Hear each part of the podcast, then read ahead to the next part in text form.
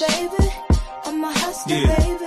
I know heartbreaks, setbacks. Bitch, if I crap out, I'm sure I'ma get back. I've been through the ups and downs, you know I get around. So to me, it's all a part of the game. If I ain't the co-main or the domain, I'm almost for sure, man. I gotta take it. Hey, what is up, everyone? This is Gary A. Swaby, and you're now listening to or watching Powercast. And this week we will be recapping Power Book 3, Raising Kanan, Season 3, Episode 4. And the title of the episode is In Sheep's Clothing. And uh, today I'm, I'm, I'm off camera. Uh, that is because I, I just had my uh, treatment and I am a little a little drowsy at the moment. So, you know, um, but I am at least here, you know, to do the show because couldn't miss this one you know. Um, but I'm joined by Mr. Richard Bailey Jr., of course. How are you doing today, Richard? Doing good, Gary. What's up, listeners and viewers? What's up, indeed? And uh, we are also joined by Miss Dana Abercrombie. And how are you doing, Dana? I'm doing fantastic. The show is wonderful. I'm terrified of Ronnie. I feel it in my bones. Oh yeah, yeah, Ronnie's a scary guy. But uh, before we get into that, though, I just wanted to uh, give you props, uh, Dana, on the Bettina Miller interview that you just posted because you know that was a great interview. So well Thank done. How, how, did it feel to? Uh, how did it feel to talk to to Raquel? it felt good. You know what's really interesting is I love Bettina and Raquel are two separate people and you know it's kind of weird talking about you know and are you gonna kill him? Are you gonna get that? What about the money? And then when you speak to Bettina it's like so prim and proper. I just love when actors are able to portray a character that's so different than who they are. And then also i'm coming at it as well because she's also a broadway star.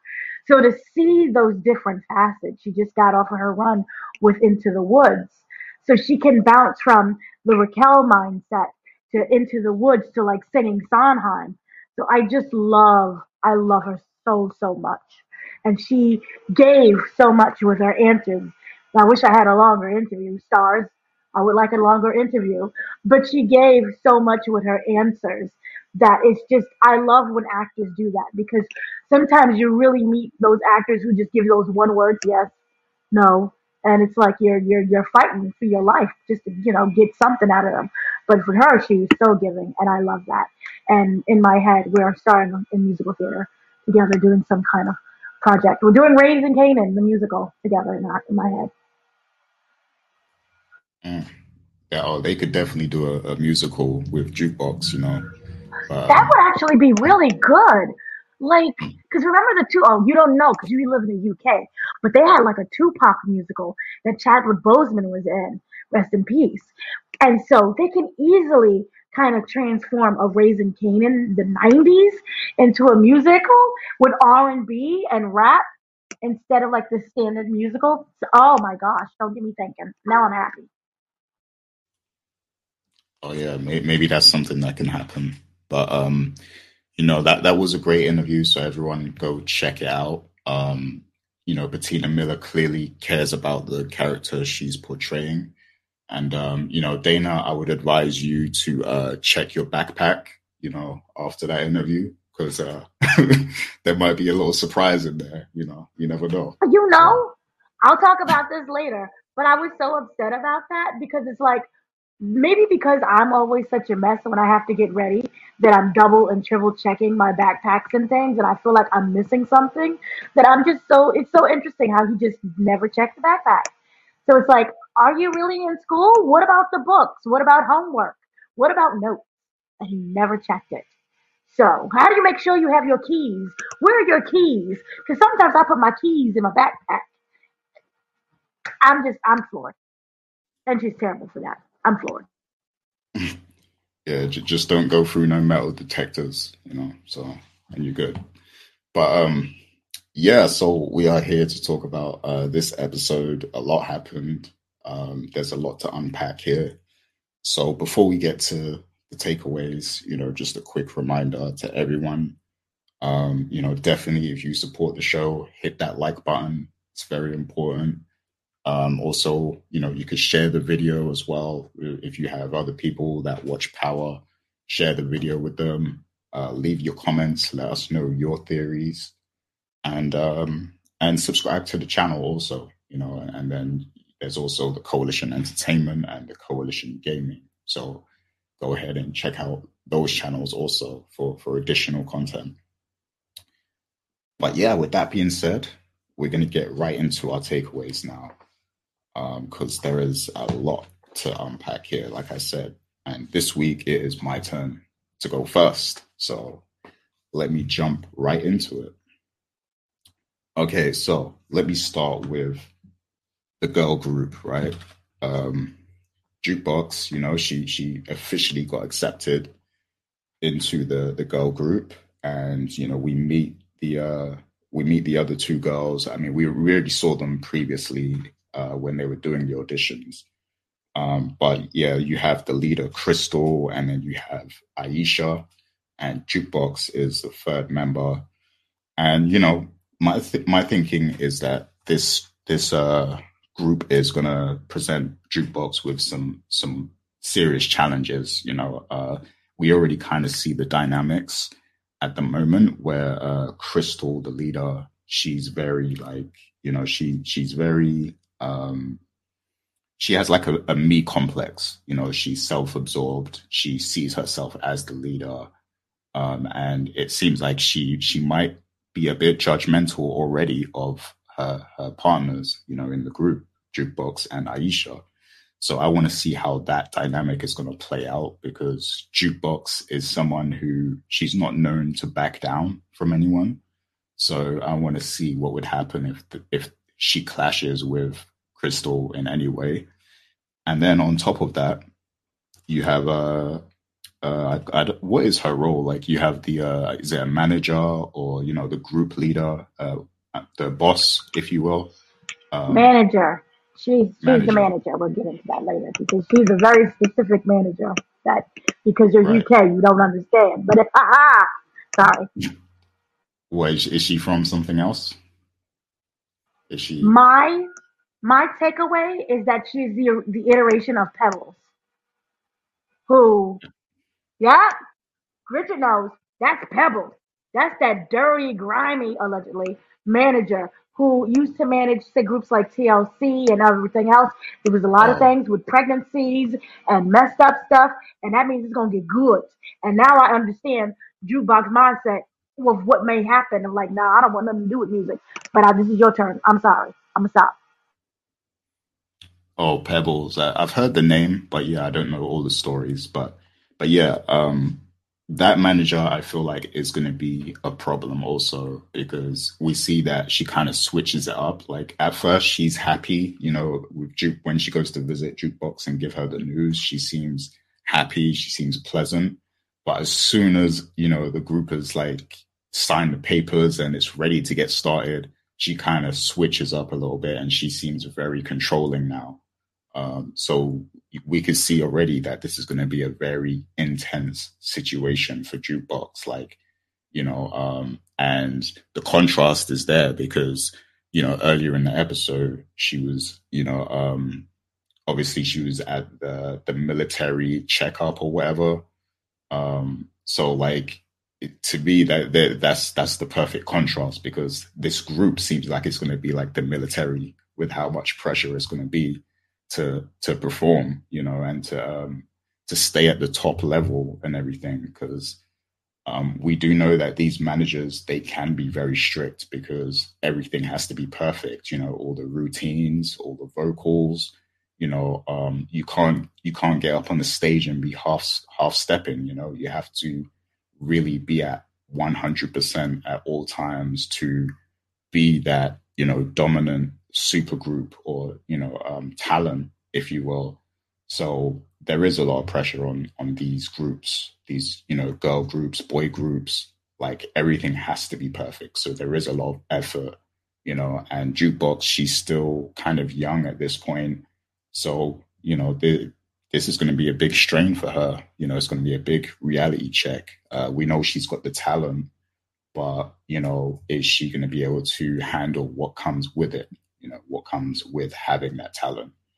So, you know, I'm very interested to see how this turns out, and you know, if if they use this as a way to highlight some of these uh, issues that has happened in the real music industry, like Dana alluded to, you know, the whole Pebbles thing. If they use this as a story to kind of highlight that, that would be excellent because yeah, there's a lot that happens behind the scenes to, you know, all of these great talents that we love and enjoy, you know, Destiny's Child, TLC, you know, um, or all of the the big bands, you know, groups from from the past. Like a lot went into that, you know. New Edition, you know, they they had a show also, you know. So yeah, uh, uh, this this will be very interesting um, to see, you know, and and especially seeing how it affects jukebox's development. So yeah, I can't wait for that. Uh, second takeaway, yeah. Uh, so speaking of Raquel, so what she did to Kanan was was devious, you know, planting the gun in his backpack so that he gets caught, you know, and and just just the way like because there's a moment where you see her watching, you know, when she's at the school, you know, uh, basically checking up on Kanan, you know, after he goes into the school, there's that moment where she watches him going through the metal detector and you just see it click in her mind, like, you know, um, and and then like just seeing her putting it all together, you know, from when she goes to to see famous and you know she bribes him not to say anything and she uh she puts the the gun in the bag and everything. And then you know there's even that scene later where she's with unique and she tells him you know like oh kanan's coming home.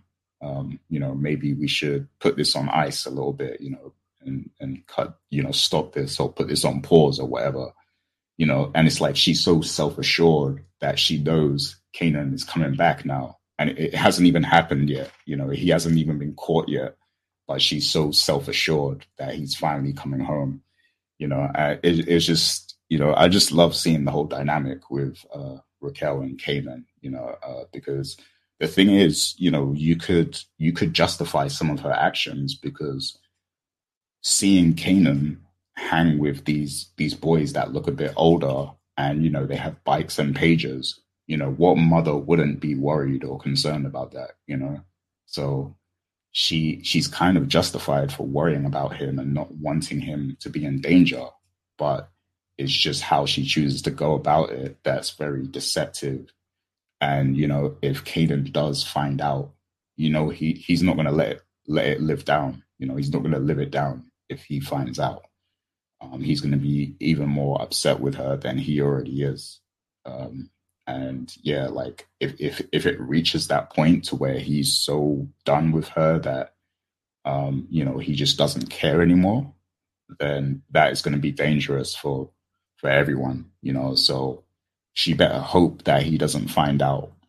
But um, but I do have a question about that later on for you guys because I want to see what you guys have to say about it. But yeah, that was a very interesting development. Um, and you know it, that that made me think about Dana's interview as well because you know there was the question about is she uh, manipulative and I definitely think that is part of her character. But then, you know, Bettina Miller, she she sees it as, you know, she's she she's also it's also because she cares about Kanan. So, you know, it comes off manipulative, but to, to her, to, to the character Raquel, it's just she cares so much about Kanan that she doesn't see, you know, what she's doing kind of thing. So, yeah, uh, but yeah, she plays that role just so well, you know, um, and I just I just love seeing how she um, how she carries these these things off without even a second thought, and she's so like confident and sure of herself as well you know, even when she's talking to Howard and, um, you know, Howard's like, oh, you need to be careful because the feds are, you know, they're onto you and all this stuff. And, you know, she's, she basically says, oh, well, they ain't to find nothing. They ain't to find much because she knows that she's not really doing any dirt at the moment. So she's like so sure about it, you know, uh, that confidence that she has is like, you know, it's, it's it it's like it's very interesting to watch. Like so, yeah, uh, that's the second takeaway. And finally, of course, we have to talk about Ronnie. You know, um, so Ronnie, um, his quest for for finding a plug should have everyone shook right now because clearly this guy is not going to stop. He's not going to give up. You know, we see him. He he kind of visits every kind of plug or major player. You know, he goes to see Deen.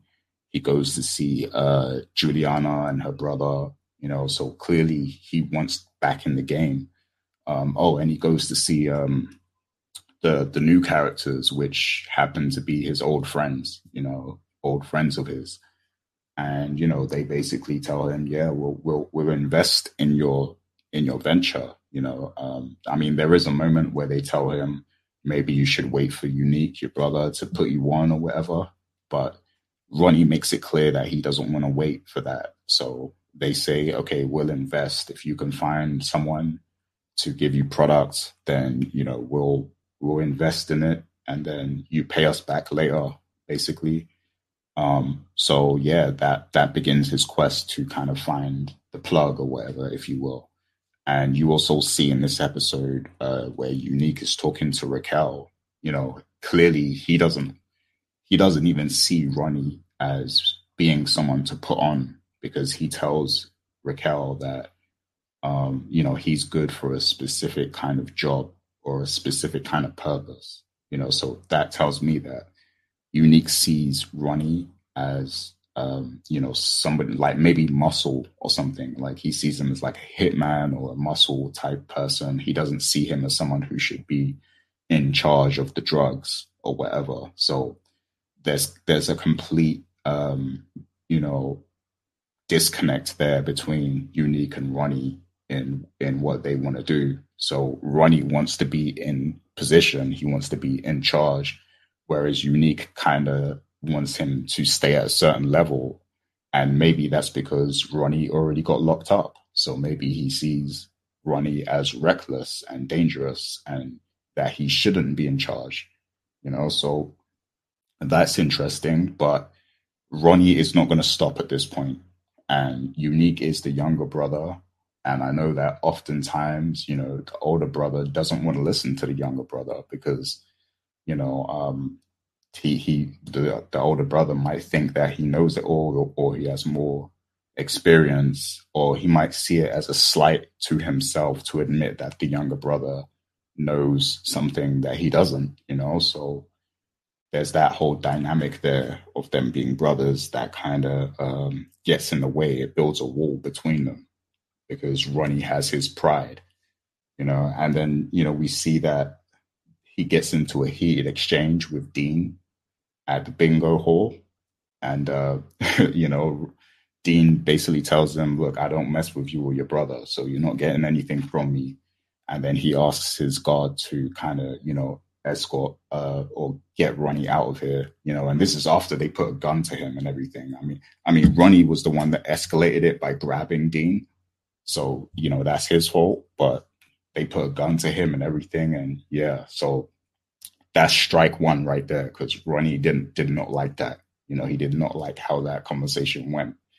And then for Deen to go and tell Unique what happened, you know, that was the icing on the cake. You know, that was I, am sure that was the moment when Ronnie was like, okay, you know, that's it. Deen Deen is gone. Um, so yeah, at the at the end we see he takes out Deen in a very savage way. Um, you know, it's even more savage with the fact that he did it right where the grandmother was. Uh, luckily, she didn't have her hearing aid on, so she didn't know anything what was going on. But it's going to be very sad for her when she gets up and discovers the body. But that, that's going to be a very sad thing, sad sight to see. But but yeah, at least she she didn't hear it though. So yeah, but that was a very savage murder. Um, so yeah, Deen is no more. And I guess that leaves only two sources for Deen to to kind of get the the drugs from that, and that's uh, Juliana and her brother, or uh, the Italians, I guess.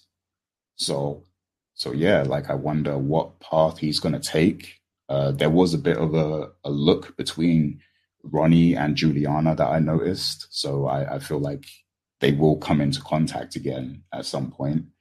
Um, so you know, I wonder maybe he's going to go that path of uh, working with Juliana because you know we know Juliana has some unresolved issues with Unique. So if there's some sort of beef, uh, you know, between Ronnie and Unique, maybe you know maybe uh, Juliana will actually side with Ronnie. So that will be interesting to see. Uh, but yeah, those are my takeaways. Um, I'm very interested to see what you guys have to say about this episode because you know there was so much to talk about. Um, oh yeah, one more thing I wanted to mention as well, because um, Aisha, you know, the one of the the girls from the group, she actually mentioned uh, Native Tongues, which is like a real group of artists um, that were popular. And I actually did an interview recently with one of them, which was Dres from Black Sheep. So that was a, a nice little uh, mention there because that was the exact era where they were popular. So you could go check out that interview on the entertainment channel. Um, but yeah, like I, I just thought it was cool that she mentioned uh, native tongues in the episode. So yeah, uh, that's another little tidbit there. But those are my takeaways. I can't wait to see what you guys have to say um, about this because there's a lot of little details in there to pick up on. And Dana, I know Dana has a very analytical mind. So I'm going to throw it right over to Dana because it is her turn next for the takeaways. It is my turn. I, I, will piggyback off of some of the things that you said just to provide a much little larger context because if that's Pebbles, this is gonna be so good. This is gonna be delicious. Um, but I found it really interesting, where you know how it always starts off with that monologue at the very beginning, and so we saw the delivery guy who was the weed the weed Uber. Um, oh, smoking eat. That's my new name. Anyway, so for the weed delivery guy, um, you know, he was being chased by the police on the scooter, and it was very good, a very exciting police chase. Um, but 50 Cent's voiceover did say everyone is trying to be the fastest, but you move too fast, you make mistakes. You don't have time to fix those mistakes because you're moving too, you're moving quicker than you should already. Speed doesn't mean anything if you don't know where you're going. And this is essentially saying you need to have a plan. You need to know the steps that you take and plan things out. And yes, you may be caught up in the excitement of things going so quickly and good for you that you're not able to see your blind sides. And so for me, that spoke a lot to how Kanan is moving, how Raquel is moving. And it made me wonder a little bit about Marvin and Lulu. So with the whole Kanan situation, we saw that his Uber Eats delivery service is, is working very well, right? Uh, the, the people are, are calling in. We saw that Famous was completely overwhelmed. They're saying they need a, a new pager. They're talking about switchboards and things are just moving really quickly.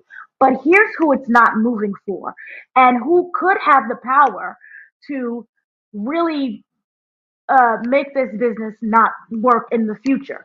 It's not necessarily Raquel, but it's Paul, the man who was the white guy, the, the cool, originally had the courier service, was doing regular deliveries. His business is being completely taken away because of how Kanan is moving. And the guys are wanting to work with Kanan instead of him. Oh, they're quitting and it's just not working out for him. And so Kanan gives him a little bit amount of money. And as he's saying, this is not enough to cover anything. I can't do anything with this. And so I wonder if that is going to be Kanan's blind spot. You know, in order for this guy to eat and for his family to eat in his business, he said, I don't want this touching my business. Who is he? Is he willing to turn in Kanan and even damage himself and his reputation?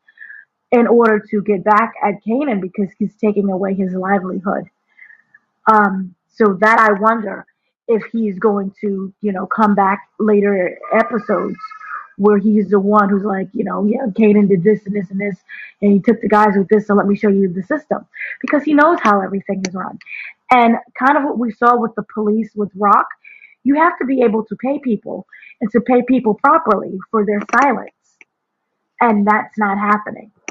Another thing with that of people maybe moving too fast could be I don't want I don't believe that Marvin and Lulu are moving fast. I think that they're probably doing everything according to plan. And kind of what I like, especially with Marvin's character, is you know how we had like, oh, him and the guy who was in the wheelchair, he learned how to not run off at the mouth but probably shoot him, and how that's able to help him later on when he was in that dead shootout when he got shot and it saved his life. Now we go to Gerald. What's interesting about that was Gerald works for The Voice, um, which is an actual newspaper, not the Village Voice. There's one called The Voice.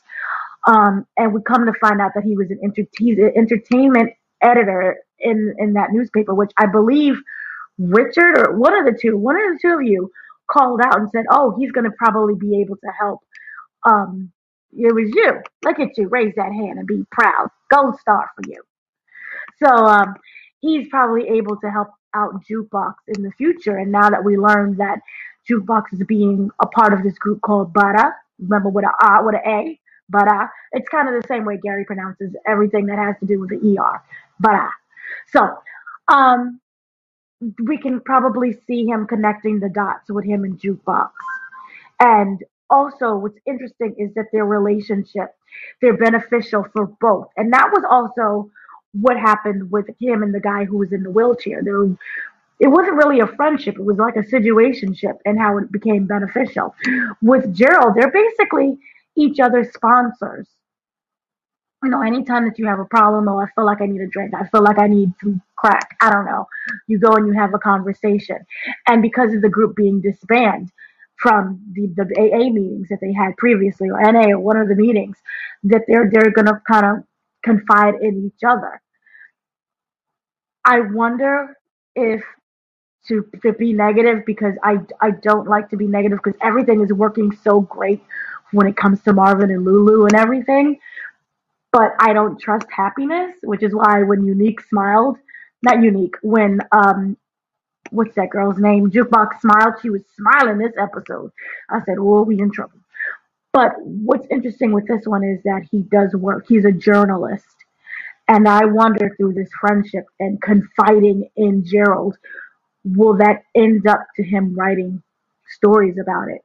Um, in terms of is he going to just stick to the entertainment aspect or is he going to be like you know i'm i'm with this guy who was a, a drug dealer and you know what i mean kind of shed light on his drug business and so that makes me a little leery it makes me a little scared so i don't know where that relationship it seems positive right now it seems beneficial right now and it could help out jukebox and butter right now but long term I'm wondering what that plan is.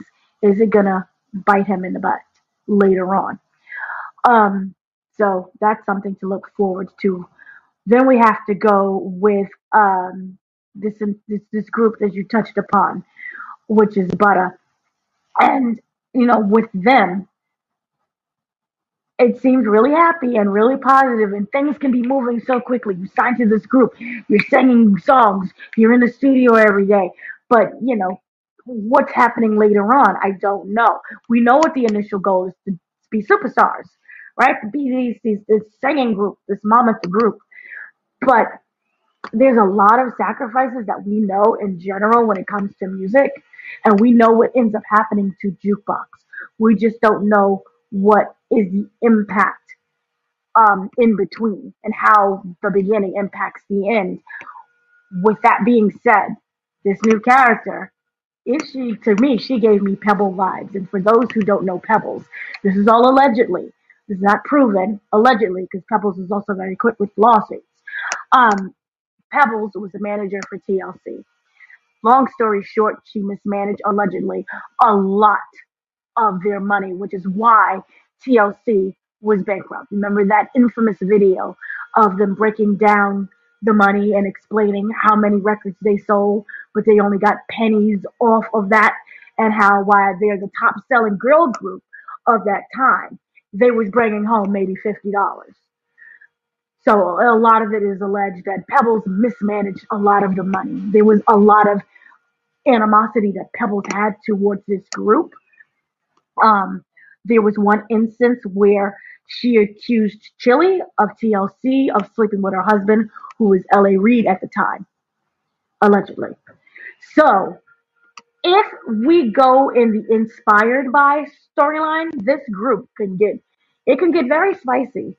And Jukebox may end up being so turned off by it that she walks away from it. I don't know. What is really interesting is how they kept reiterating boyfriend and pregnancy. Remember when she was at the getting the physical in order to pass the military guideline test thing? Um, they were very nasty. I, caught that that little small microaggression that they had with the doctor of about being pregnant. Oh, you don't want to show up pregnant. You don't know about being pregnant. You know, kind of giving that stereotype. Those fast black girls always pregnant. Um, I did not like that at all. But they don't know also on top of that. And she kept saying, uh, trust me, I won't, because they don't know that she is a lesbian. She's no interest in men at all. So it's her being a lesbian. And also when I'm gonna just call her Pebble esque, um, when she was talking to the girls and she was like, you know, you can't there's no time for family, no time for friends, no time for boyfriends. And you saw you um jukebox kind of look down, which by the way they called her boombox, which is the inspiration of the socially maladjusted boombox over here. Um I kind of like that as well. But you know, it's and it'd be really interesting to see the dynamic between the three of the girls. Um, I know you call her a bit you don't like the the main girl. I just think she's really ambitious. And you know, you cannot get to the big fame of it all without believing in yourself. So she may come across as, you know, harsh, but she may she may be the, the Beyonce of the group. I don't know. Who knows? Um, but that dynamic was really interesting and and kind of we're gonna see how these girls kind of play off of each other which should be another aspect that's interesting as well and how they they end up involving themselves in their lives we saw this was like kind of like the, the first time that i saw jukebox just have this open conversation about music when she was talking about the native tongues um and i really like that uh, her education in music as well so that was also a lot of fun. I just wanted to say really quick, um, quickly, this is just me and my interpretation and my wish and fulfillment. The girls groups are, you know, we know of Jukebox, right? But we have Crystal and Aisha. Crystal made me think of Crystal Waters, which is from the 80s, 90s. Aisha made me think of, remember Another Bad Connection? Aisha, you're the girl I never had. So if that's the case and they were thinking that way, very smart on them. So I liked how they, they put that whole thing together, if that is the case. Another thing that I really wanted to bring out was um, also the fact that we have, oh, we already kind of talked about Ronnie. Ronnie just genuinely scares me. And I feel that he one, he's someone who if you have a conversation with, he's gonna remember that conversation, even say 20 years later. He is someone who I don't want to label him, but I am very just genuinely scared. He, you know, Unique kind of put it very interesting where Ronnie's very good at his job, but the problem is we have to find out what that job is. He's only good at very specific things. And as we saw, he is not a people person at all. He does not like to be touched. Um, he kind of gives you that look of complete discomfort when you're near him, when you're even talking to him or breathing or existing, but especially touch, he does not seem to like that. He kind of like freaks out a little bit with that. I love the actor and how he's able to act with his body because that is something that he, it just came so naturally. These small little cues. But anybody, it seems that he has a disagreement with, he is going to kill them and therefore I am worried about. Um, we already saw what happened with Deen. Blessings to Grandma not being able to hear. Again, that's going to be a horrific sight when she turns around because Like he, you've been in the kitchen so long, baby. And she gets up and she sees that. I hope she does not have a heart attack because that's a whole crime committed that you just did not hear. So I feel really sad for that character. On top of that, um, we had the two brother and sister. I call them the twins. I forgot what their names are, but was very interesting is the woman. She kept looking at him. So I think that may maybe one they're going to end up in some kind of business connection right there, and two, this makes me interested to see maybe the brother gets killed and the sister takes his place. I just wonder. I don't know. But it, to me, it just feels like anyone who has a disagreement with that.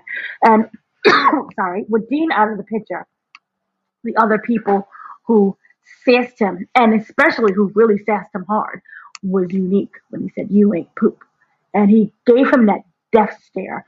And that to me was such a wonderful moment because they didn't break at all. They kept staring at each other until the scene literally had to end.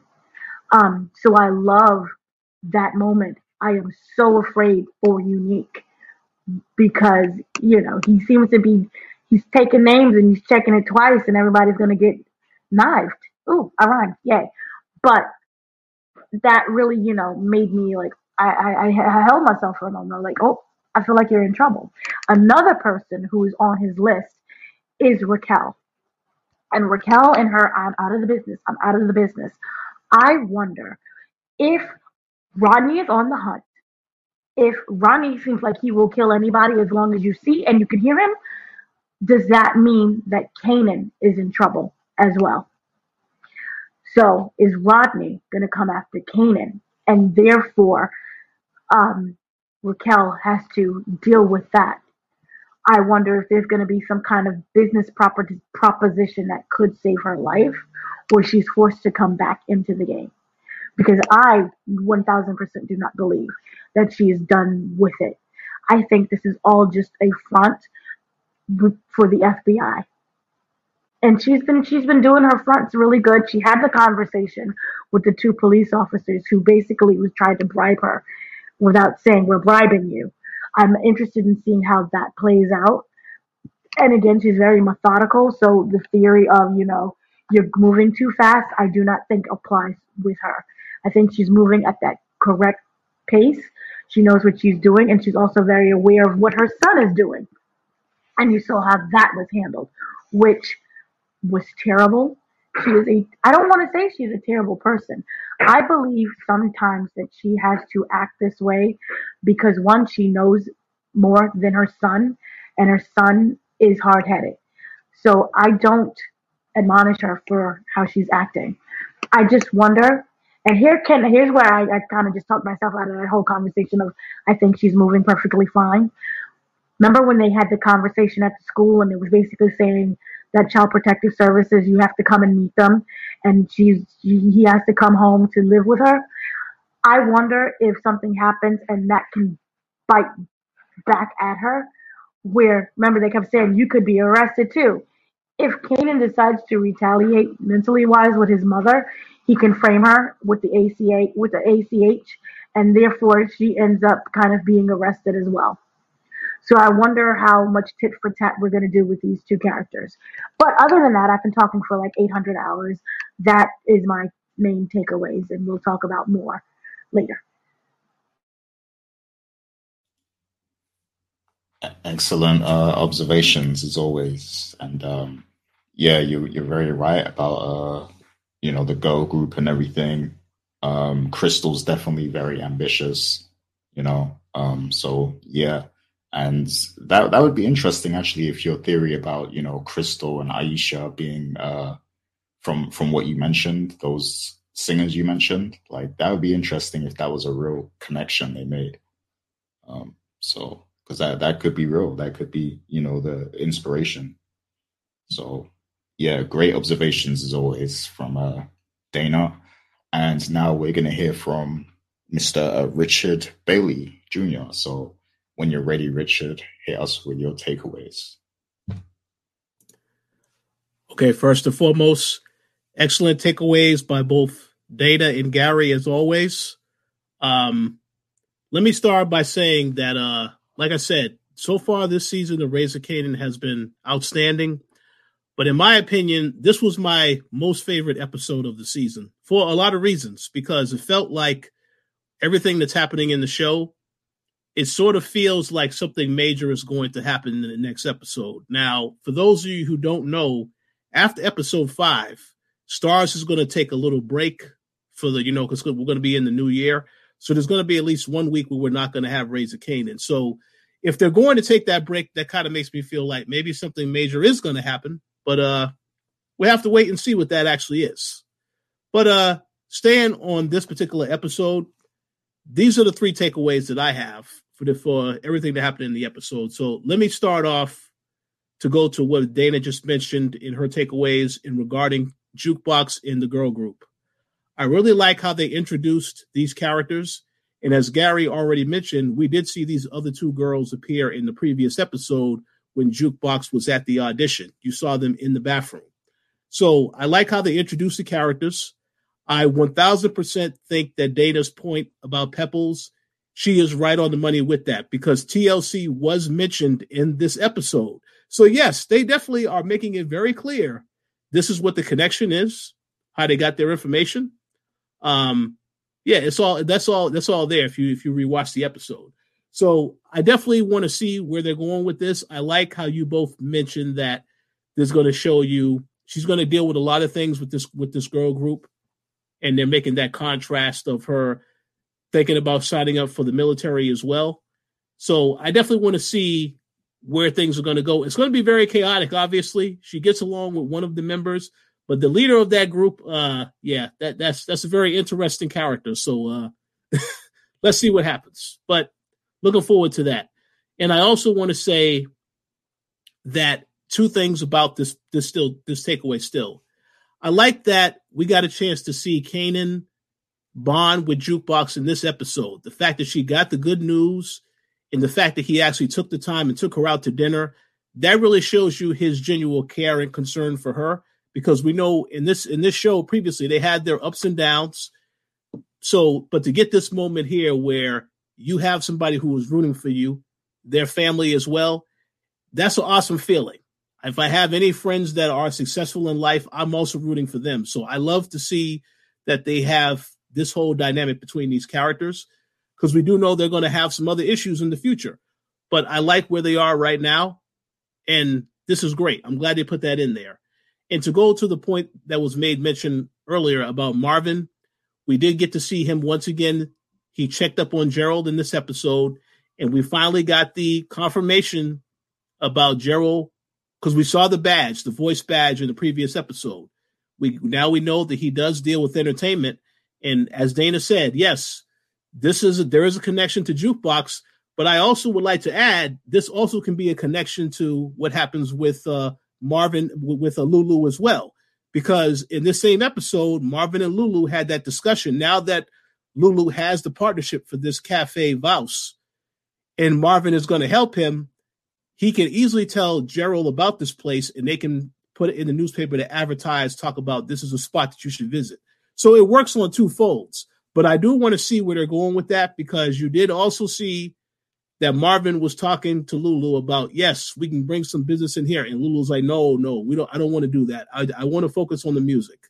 You know, Raquel did her thing anytime she was working with us. But if you're going to work with me, we need to keep it clean. No, no drugs, none of that stuff in there. And Marvin seemed to agree agree to that because he's going to help him do this. So I look forward to seeing where this venture takes them.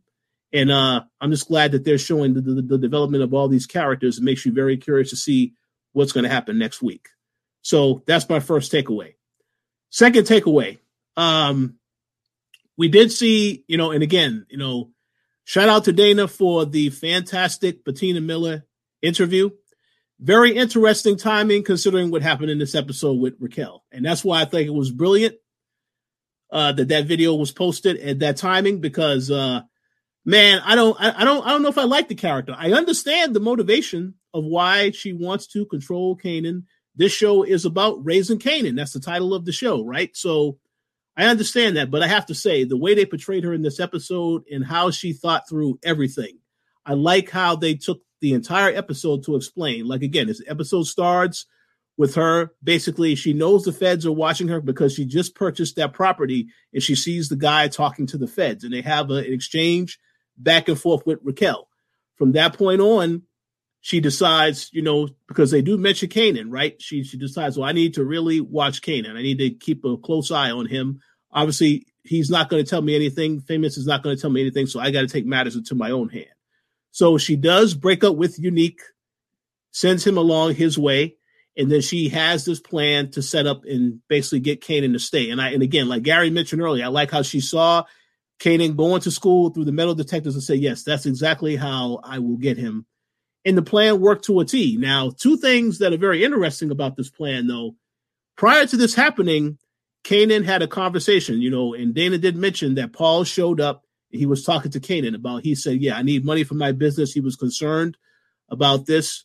I did mention before, you know, I think that Paul character might become a problem because the thing about it is that Kanan came in, he saw what Paul was doing, then he came in and said, "No, I got a better offer. I'll pay you. I'll use your couriers, all this other stuff." So, in, theory, Kanan's plan is is working, but that is definitely going to be an issue, I think, with Paul to see what happens from here because now that Canaan is not going to be able to stay at Famous's place, I want to see how that impacts the business. We already know that Famous is not reliable and cannot be uh you know he he can he, he's going to make a lot of mistakes. He's very overwhelmed, as you both said. So I do want to see where they're going with this because we already know it looks like it's going to be disaster. Now, obviously, Kanan is staying with Raquel, but he's still going to have to be going over there to check up on Famous. And and and, there, and I do believe at some point, Famous is going to have to let him know, yeah, you know, Raquel set this in motion, you know, because Famous doesn't know what happened to Kanan yet, and at least not in this episode. So I do want to see how they're going to interact in the next episode because clearly there's a, a situation going on, and, and Famous is like right in the middle of this. Uh, we know that Kanan will not be happy when he finds out the truth. Probably will. Probably going to give Famous a beat down, much like Tariq gave a beat down to Brayden last season in their show. Um, so I want to see where that goes.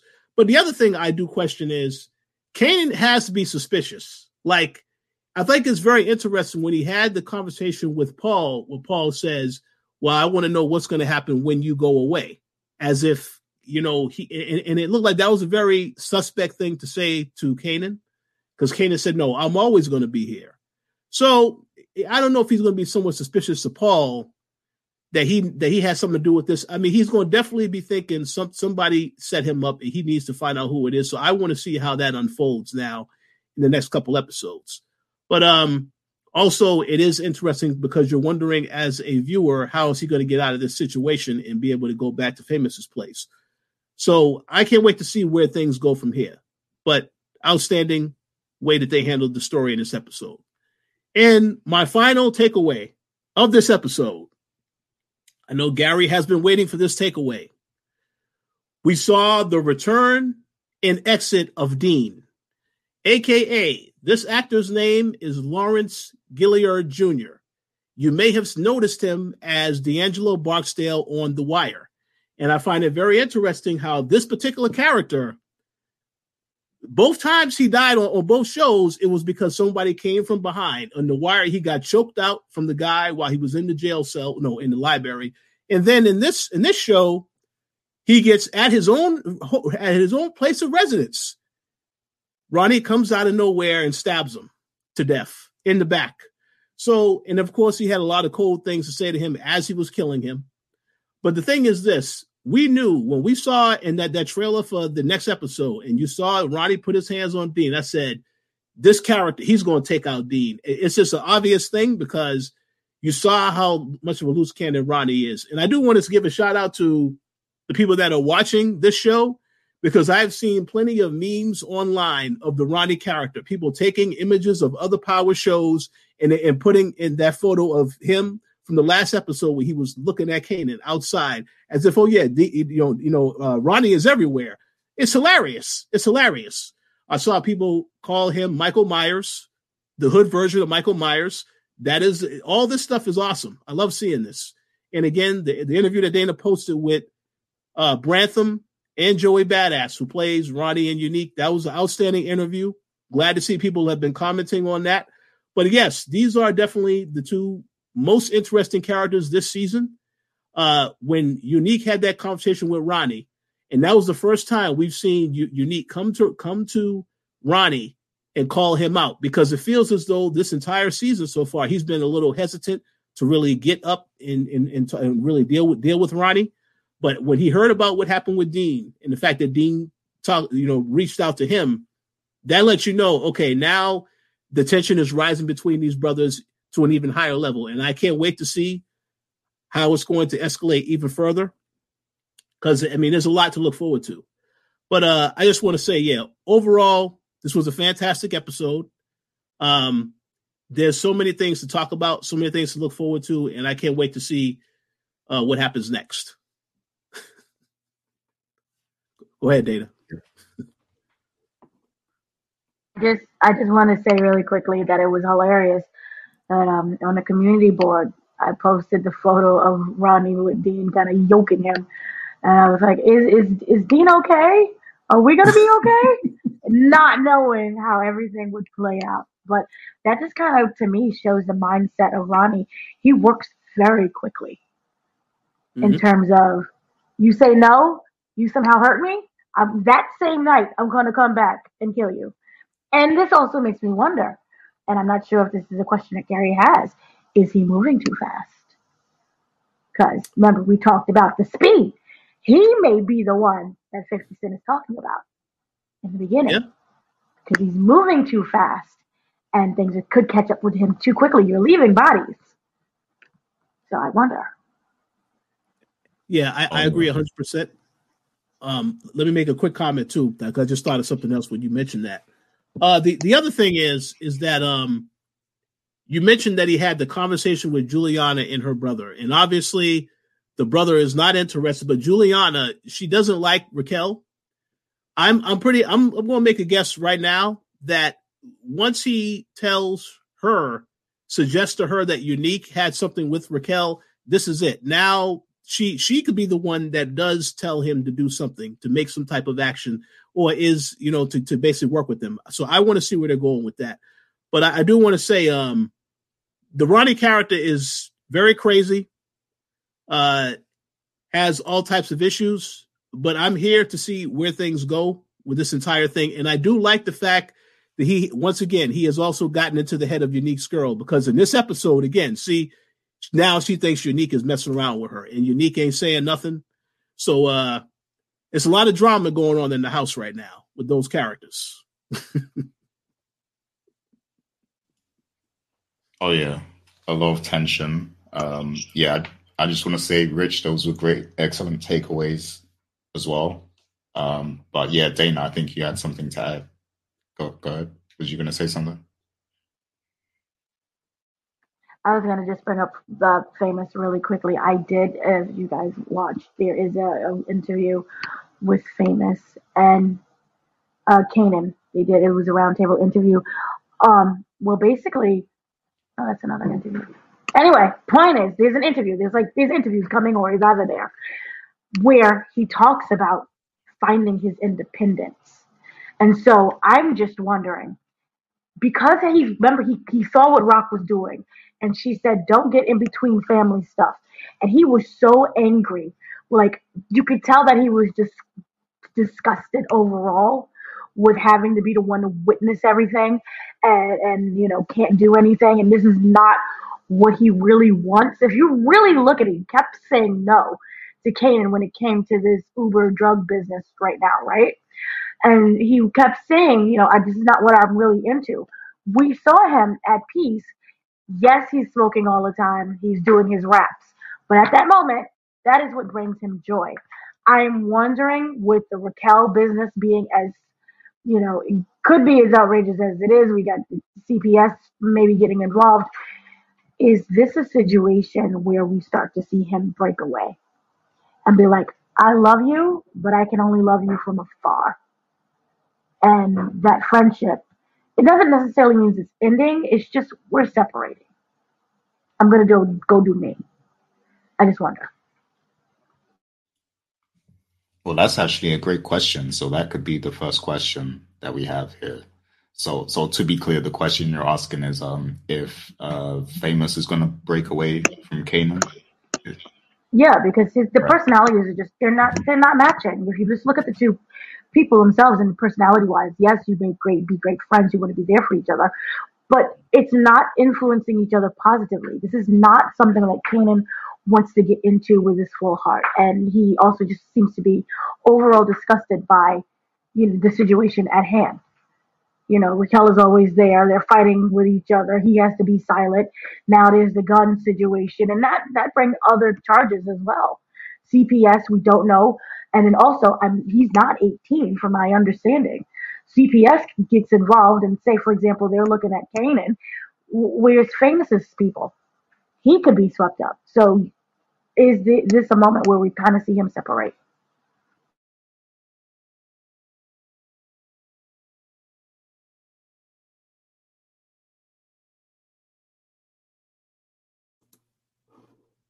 Richard.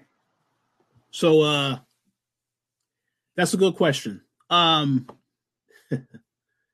I do think the character is going to get some independence and he does need to have that because it feels like he needs to have that. Now I know they had a scene in this episode where he started writing again. And that makes me think that uh and maybe at some point, I believe you said this on a previous episode, we're probably going to at some point see him link up with Lulu again and maybe try to try to get back into doing some music. So that that I think is is is definitely something that I think he's going to look into. I think what the problem is that is though right now is that uh he's in a very a tough situation because if Kanan is not around, there are certain people that Kanan has been dealing with, like Simrat, so on and so forth. They like to work with Kanan directly. And that's what I want to see in the next episode. How is this going to impact what's happening with Kanan now. How is it going to impact the business that he's basically doing with Famous? Because people do not take Famous serious. Obviously, Famous is going to uh he's going to have some struggles. He's they're already trying to you know deal with the fact that business is growing so fast. But uh I I do want to see. I kind of feel like to go to the interview that you mentioned. You did say that Kanan and Famous are going to get closer this season. So I kind of feel like maybe Famous does at certain point hold his own. He's able to take care of the business, but also do other stuff too. I, I kind of feel like they're going to have some type of bond, but uh, because so many people do, some there are so many people that do believe that this character is going to mess things up. Maybe he, he maybe he actually does do a good job. So I, I want to see where they're going with that. But um, that's a good question. Um, I do think he's going to get some type of independence. I just don't know how they're going to make him do that in the show outside of him going back and do into going back into do, doing music. Um, we'll see. Yeah, I mean, you you have that. It's a music aspect of it, and then also if you want to talk about, you know, he did say they're going to get closer this season. Um, maybe he ends up telling him about what happened with Raquel. Oh, because yeah. here's the thing, he doesn't necessarily have to have any loyalty to Raquel. That's Kanan's mother. Yes, he looks out for him and makes sure he's not dead, but overall, that's Kanan's mother. And what his mother is doing is impacting his livelihood and his happiness. And so you could look at it as whether or not he's going to tell him what happened. Because she played it off. I was expecting for this episode for her to be like, yeah, with me. And what? Um, but she didn't do that. She played the what? Huh? What? The gun? Oh my, I'm going to come and get you. Look at you. You're screwing up. And that was some terrible manipulation to make mm-hmm. him like the complete guilty. Oh God, she's awful. But I understand her, but she's awful. Um, and so I wonder if by, like, if by telling him what really happened, that in terms brings it even closer. But again, at the same time, I'm wondering, does that make an enemy out of famous when it comes to Raquel? I don't know. That's that's a great question. I know Gary Gary did say he's going to say something soon, but let me just ask a quick question. I got to ask this question, and I ask this question for the fans as well. So when uh famous eventually does tell Kanan the truth, how do you think Kanan is going to react to famous? You think he's going to beat the hell out of famous, or he's going to be like, you know what, man? Uh, thank you for telling me this. Uh, we're all good now. I kind of feel like Kanan going to be angry at famous too.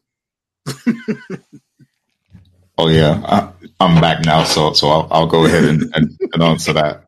He's okay. gonna he's gonna beat Famous up. I think like he's gonna he's not gonna be happy with Famous at all because because here's the thing: he already warned him. You know, the fact that he already warned Famous like to not you know listen to Raquel or let her in if he finds out that you know all of this was set up by Raquel and Famous just stood by and and let it happen and didn't say anything and took money from her, like yeah, he he's he's not going to be happy. He's going to beat Famous up. Like he's going to put hands on him. I think.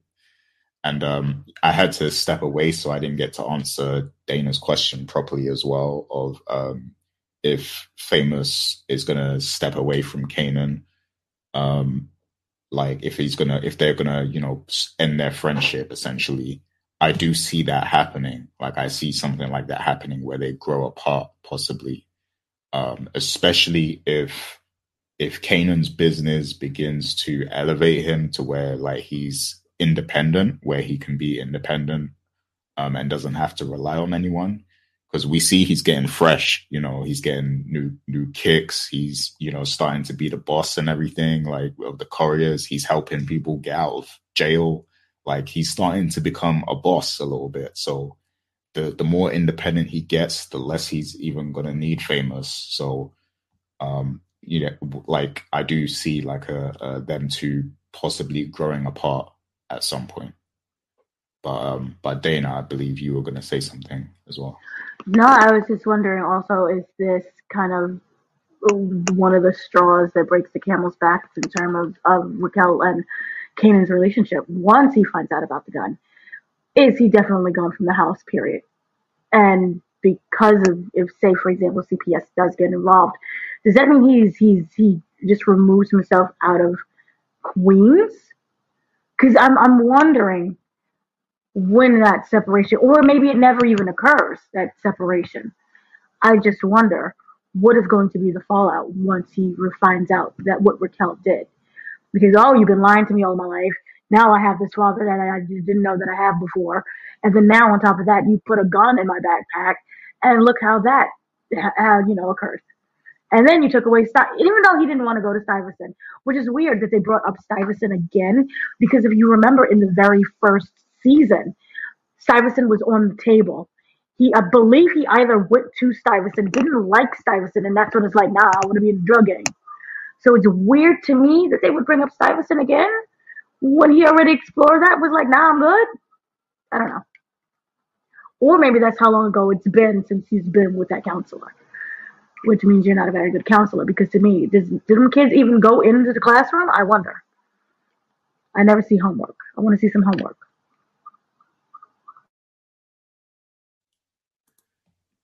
Yeah, um, because oh. oh, sorry, you go, Rich.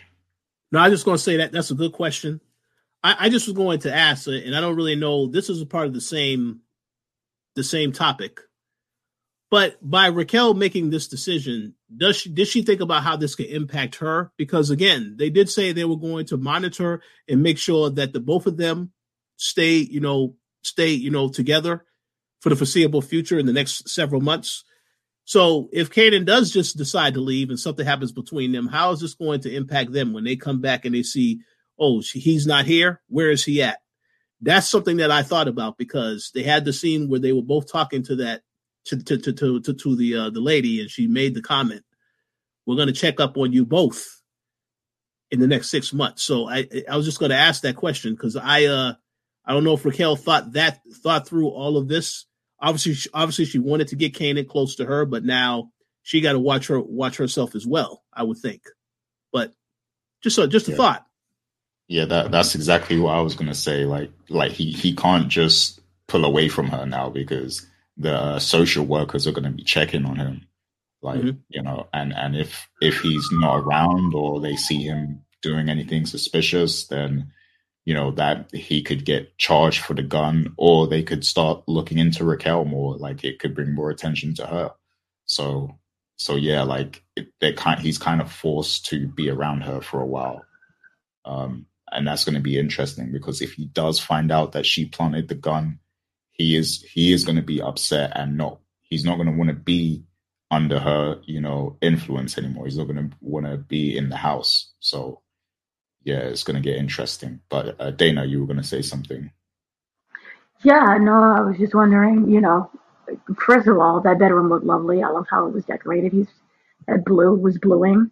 Um, but it's interesting we have the FBI, CPS, and then those two police officers basically um, in in their business essentially and and i and they're running separate operations so i wonder how with that how that that's all going to play out especially in terms of kanan is really the loose cannon here.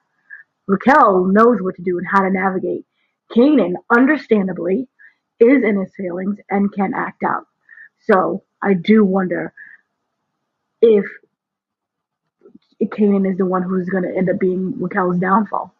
Or maybe she's perfectly fine because we don't know her ending aside from at the very end where 50 Cent said that I want to go visit my mom's.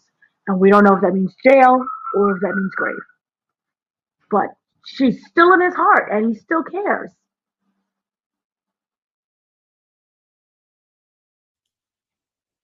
Oh yeah.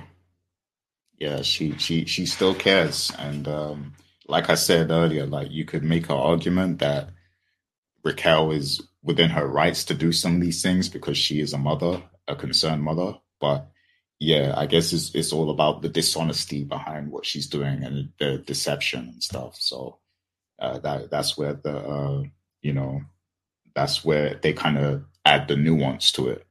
But um, yeah, so uh, speaking of Kanan though, uh, let's get to uh, one of my questions now. Richard actually brought this up in his takeaways. But um, do you see Paulie? I mean, is it Paul or Paulie? I think it's Paul. Sorry. Um, is Paul going to be a risk to Kanan's business? And I ask that because obviously you see in this episode that Paul comes to Kanan concerned that you know he, he doesn't have enough couriers anymore to um, you know, do his legit business to because he has deliveries to make, you know, for the le- legit stuff that he was doing. And Kanan kind of puts a band aid on this situation by just giving him money, you know, um, to calm him down. And he says, you know, yeah, like, you know, here's some money or whatever. And, and Paul's like, you know, when you get locked up, I still need to be able to do my business. And, you know, Kane, Kanan basically says, I'm, I'm not going anywhere, you know, uh, but he does suggest to to Paul that he's going to come up with a solution to kind of free up some couriers for him, you know, so that he could still operate his business and stuff. Um, now, obviously, uh, Kanan is kind of away from the area now. You know, he's away from the apartment now because he has to go back to Raquel. So, you know, uh, like Richard said earlier, I guess Kanan could maybe give Famous some di- direction on how to handle Paul, but I don't think that's going to go well because we've seen Famous mess up before. You know, he messes up quite a lot. So is Paul going to actually end up being a problem for Kanan? Like, is he going to be a risk to the entire business? And how do you see that going? You know, if it, if it occurs. Um, and Dana had a mic open a moment ago, so I'm going to go to her first. What do you think about that, Dana? Darn it, my inability to have a proper microwave. Um, I kind of mentioned this before, but I, I, uh, I don't know, but I do think that he can be a problem. But at the same time, Raquel could be the one who swoops in, here's some money, leave us alone. Um, but I don't want Raquel always to be the solution to things. And if, see, I don't, I usually would be the kind of person who would be like, okay, this is what Kanan is doing. He's gonna screw up somehow. Let him learn his lesson. But Raquel is such a hands-on parent. Even when it comes to screwing him over, she's such a hands-on parent, and she has great control issues. That I really do believe that if she finds out what happens with Paul, she may have just give him money to just let him go away. And it may not be that big of a deal because her main concern is her son and being able to control her son. What we saw was a very big flex from her in this episode. Again, all about control. Um, so I really don't think he will be a big problem, even though story wise, you know, writer wise, I really want him to be. But then it also leaves, you know, Paul and Famous. And how does this involve Famous? Because it what impacts Kanan right now is impacting Famous.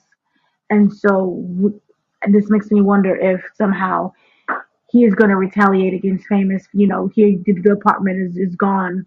Somehow Famous is, is homeless, doesn't have, you know, he can't go home, or maybe he does go home. I don't know. But uh, right now, at this moment, I do believe that Raquel could just probably sweep everything under the rug.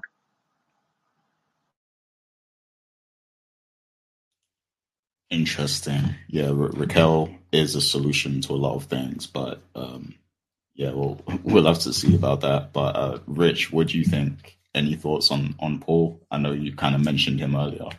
So yeah, uh, I you know I, I, I like what Dana said about what could potentially happen with Paul. Uh, I have no idea, but let me just say this: I I think Paul one thousand percent is going to be a problem now because uh, the thing about it is this: um, yeah, Kanan is not there. Kanan is the driving force behind his business.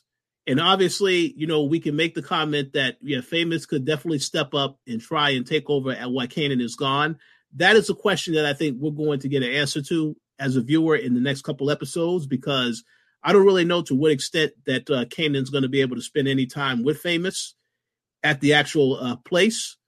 But it just feels like uh, if if if, if uh, Kanan you know, he if, if he can't be around the place, he has to be very careful. It, it just feels like Paul is going to use that to his advantage to try and get what he needs to get. Because again, we did see at the beginning of this episode the the the uh, in, the interesting uh, car chase, if you will, of them going after one of the couriers. The and I thought that was a very hilarious uh, scene because I saw some people online talking about, man, that must be Breeze these people need to relax with these Breeze things. We don't know who Breeze is. It ain't time to get into Breeze, but I think it's funny that they think every character that is new to the show that got to be Breeze. Nah, son, I don't think so.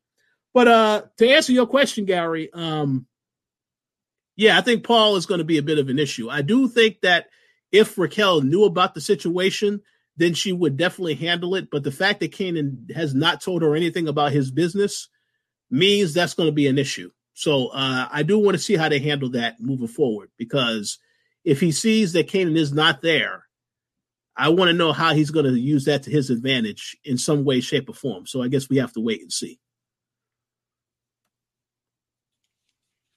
Oh yeah, yeah. Um, good points there. Um, I also. Wait. Oh, oh sorry. sorry. I didn't see. Go ahead, Dana. I just wonder because Raquel is so vindictive right now, if she's actually going to let it all just, she's going to step aside in terms of the Paul situation and let him get into trouble. And then, mm therefore, he comes crawling to her and he needs her. See, that manipulation is what really gets me. Mm-hmm. And I could see Raquel doing that. Oh, she's so controlling. Yep, that's what I'm going with. That's the theory. I, changed, I changed my theory. She's going to burn it all.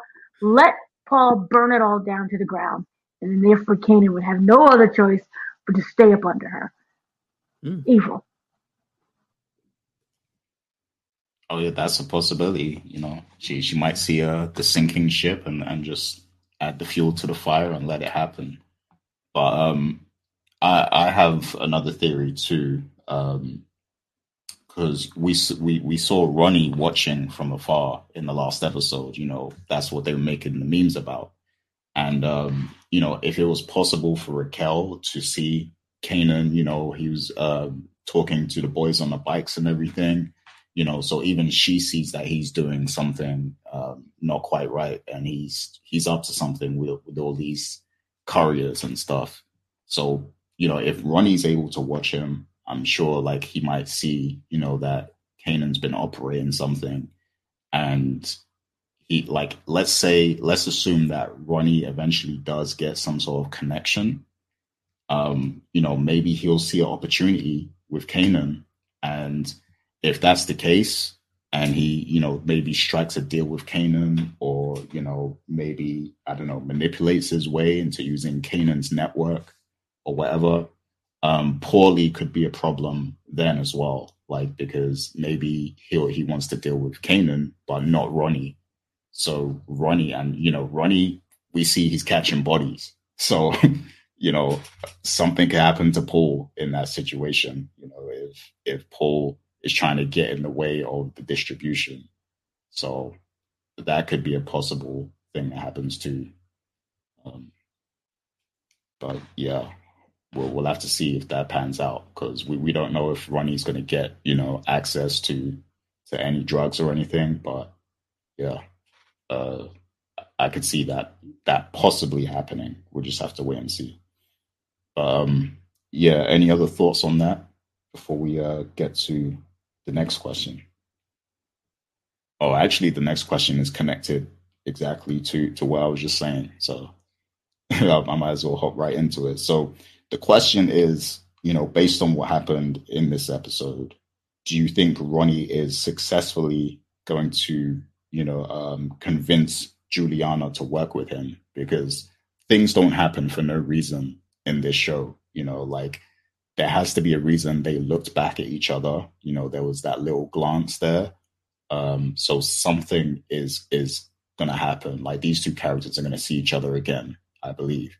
So do you think that Ronnie is going to convince Juliana to work with him and get, you know, the that connection to the drugs and everything? So um, I'll go to you first this time, Rich. What do you think? Yes, I believe that will definitely happen because uh, Juliana, for some reason, she really does not like Raquel after all the stuff that they've been through in the previous seasons. And the fact that Raquel helped her deal with her uh, abusive husband at the time.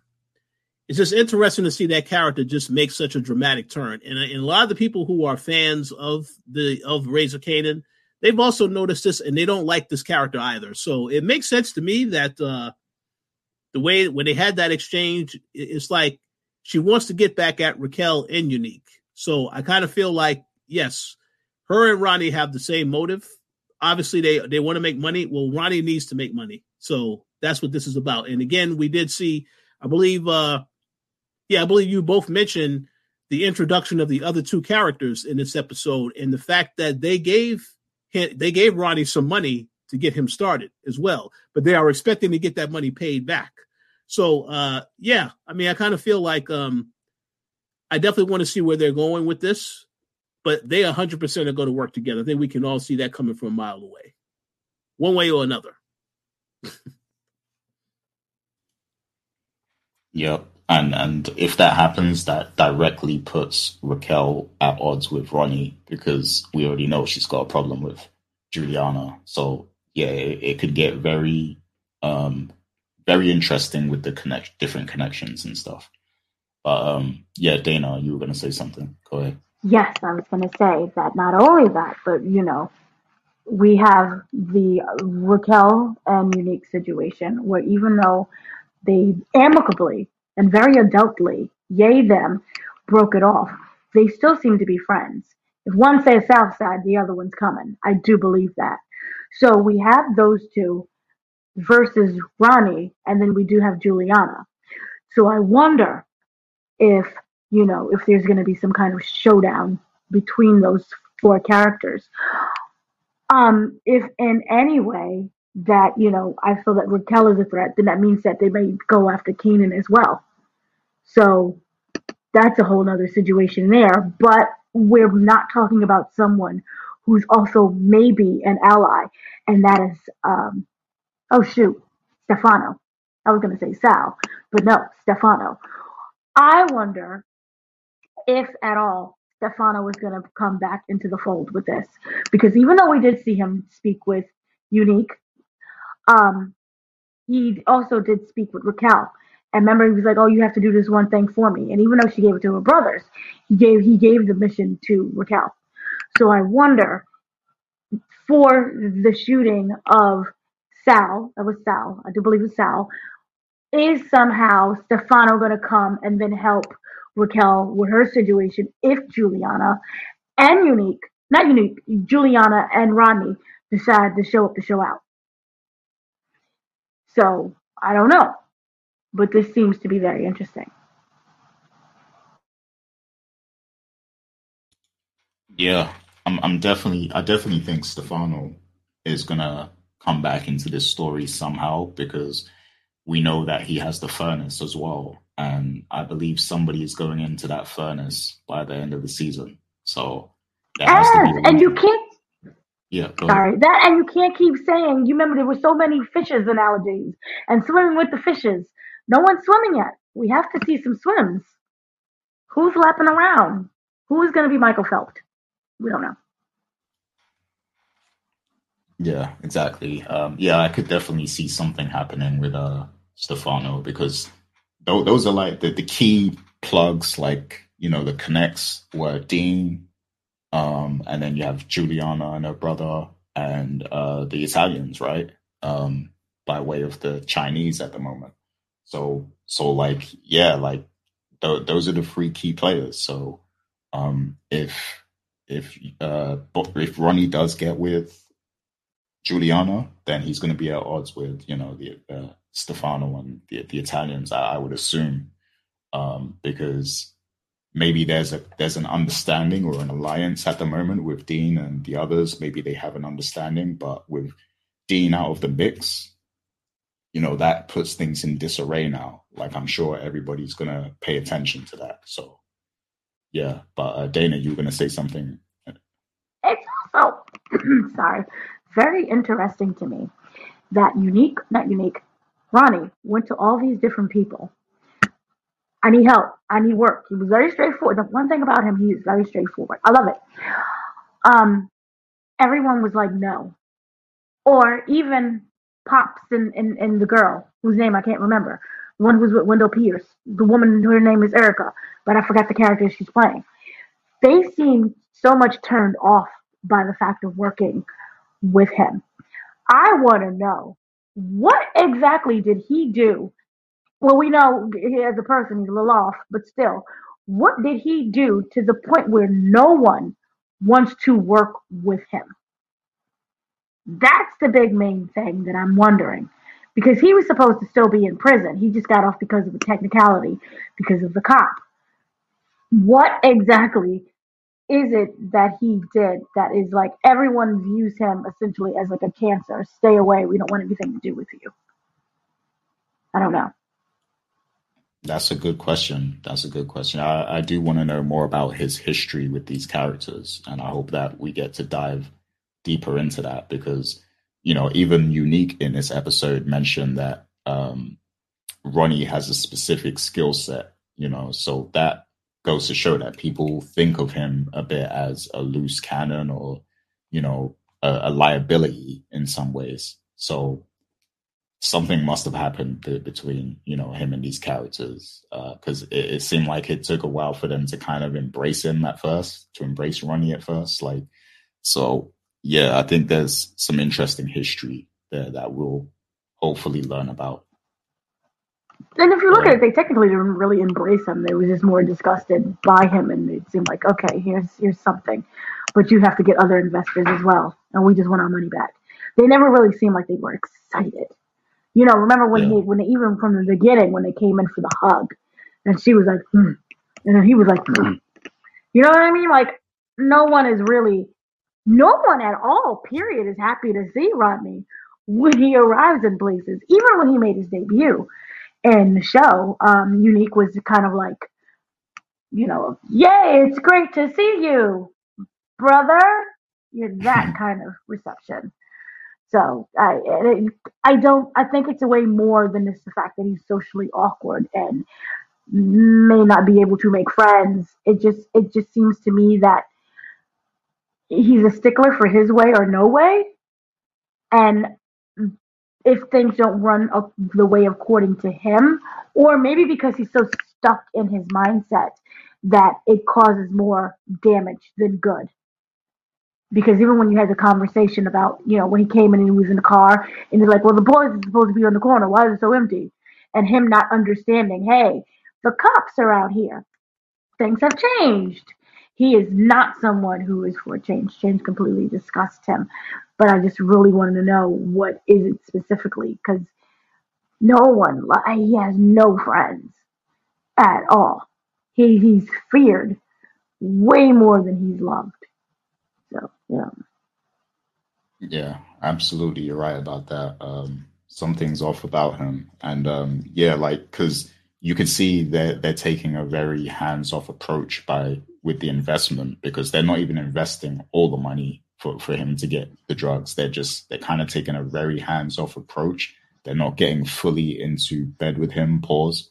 They're just kind of you know hmm. giving him giving him the money, a, a, little bit of money, and hoping to get a return on it later. But then that's that's the only involvement they want. So yeah, this but, he he's definitely yeah. Go ahead. No, go no, ahead. no, no, go go. No, I was gonna just say this makes me wonder about Juliana. Maybe they're staying away for a actual reason, and it's been successful by staying away. If Juliana, because they was looking at each other, and she was like, "Hmm," and he was like, "Hmm." So I was wondering if she does get involved with him, that actually may be more harmful than it is beneficial, and that's going to backfire on her, which then in turn backfires on the brother. So maybe that's how those two get eliminated.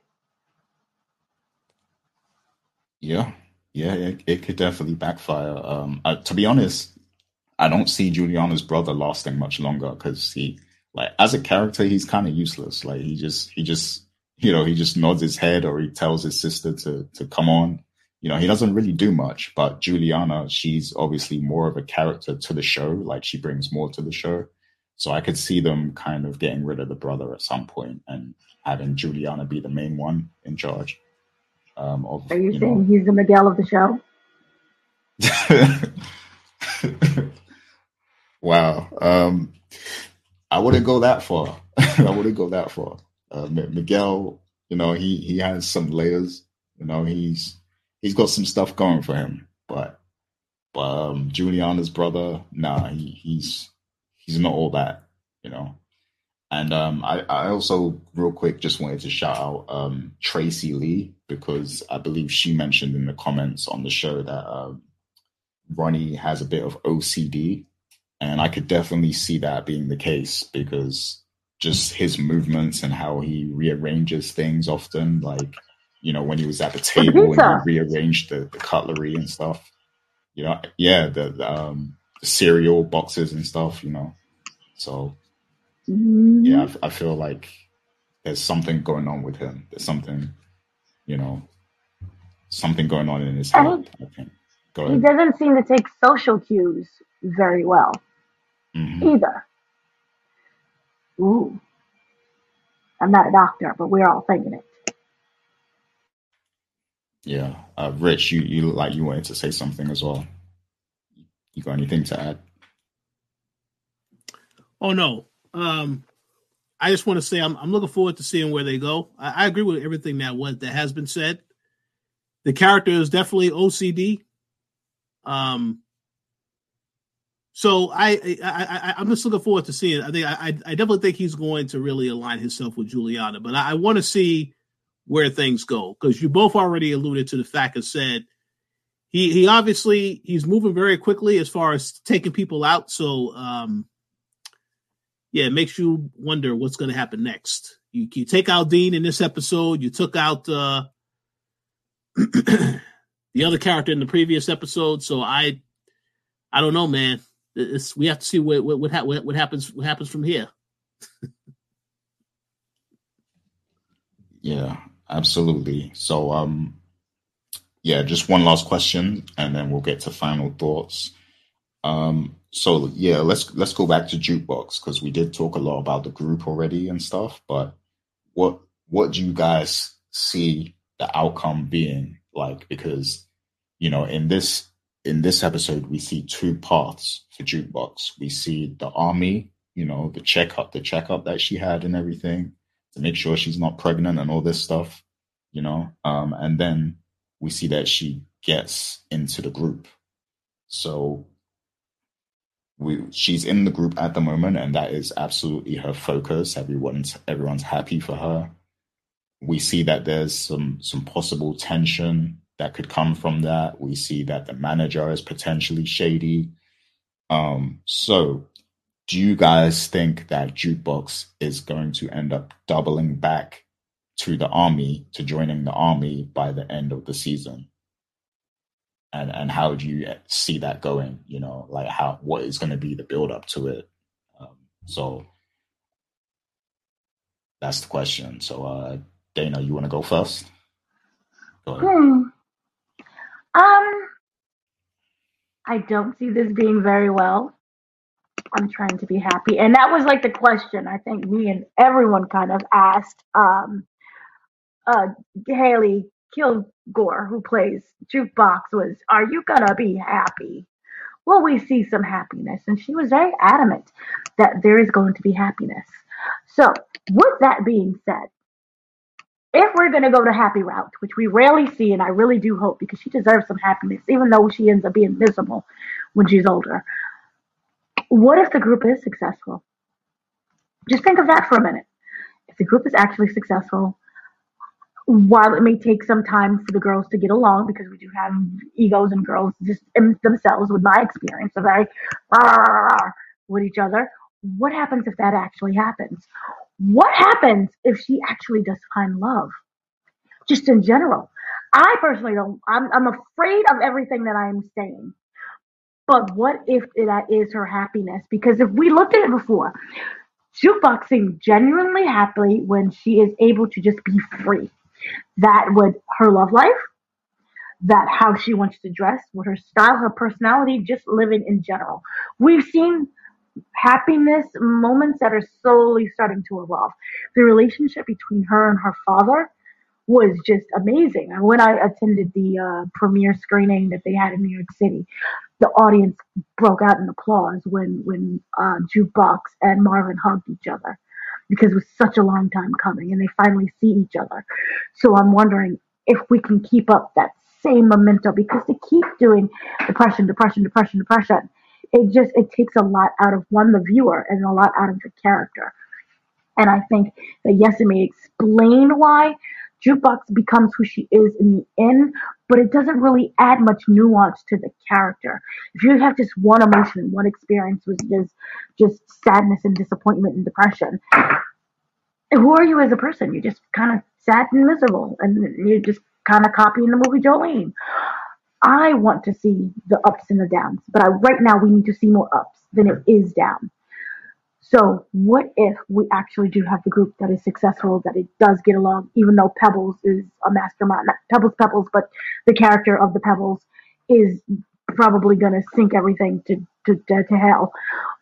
But if for that moment the group works out, Jukebox does some kind of way find love. What if it's through a fan? Or I don't know, through something else and she and she has that relationship and she's genuinely happy. And therefore army is not necessarily a part of the plan anymore because she went to the army as a turn as a way of escaping from her current life that it is right now.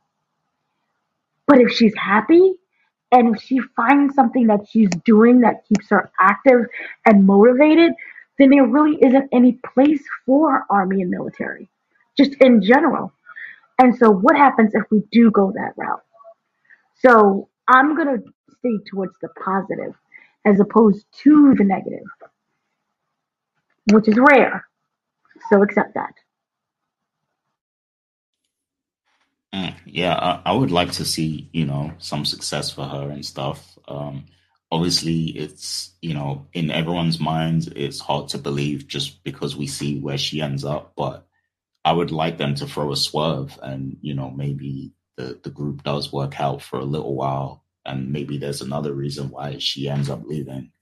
Um but yeah i mean i don't know. Um I, I do think we do see a lot of layers of jukebox so she's not always just uh depressed. I, I understand what you're saying completely though. It can't always be you know she's down and depressed and you know uh grieving someone you know it we need to see more of her. You know, we need to see more sides of her in that build up to who she becomes.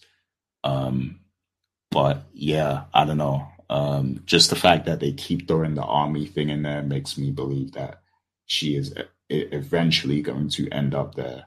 Um, you know, and a lot of people who end up in the army, I think they they end up becoming security later or even police. You know, so that that's a good foreshadowing if if she does go down that path.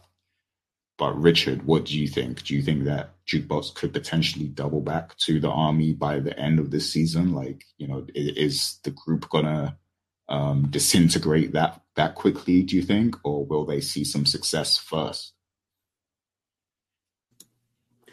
This is a great question, Gary. Um, I don't think the group is going to uh, disappear that quickly. I actually think they are going to have some success, and I think we could see Jukebox deciding to go to the army next season because they need to give her time to be a part of this group.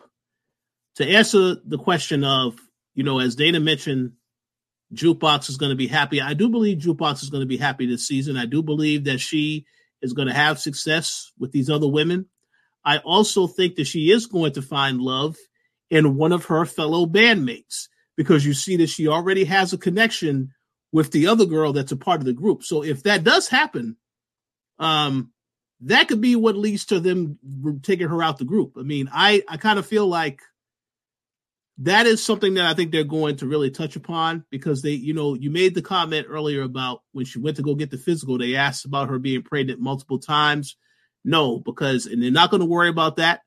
Uh, the manager is fully aware that she is a tomboy. She has the tomboy look.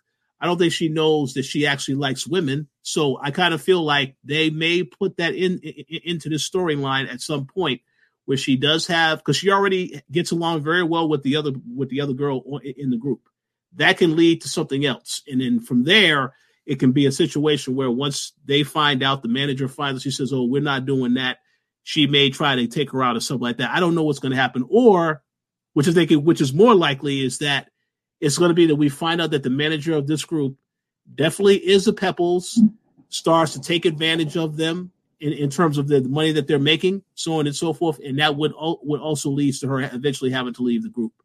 But um, I don't think that Jukebox is going to go to the army quite yet. I think that's going into next season because we do know that the two women that they cast a part of this group, they did announce they are going to be a part of next season also. So they're going to give definitely give this group some time to gel together, and then you'll see the ups and downs they they go through. But I definitely think Jukebox by the end of next season, maybe yes, she could end up going into the army, depending on what actually happens as far as what's happening in her family and what happens with this group. That's just my guess, though. I would like that. I would like if um if the group um, is successful and they it like the story plays out into next season, and it takes a while before she actually gets to the army.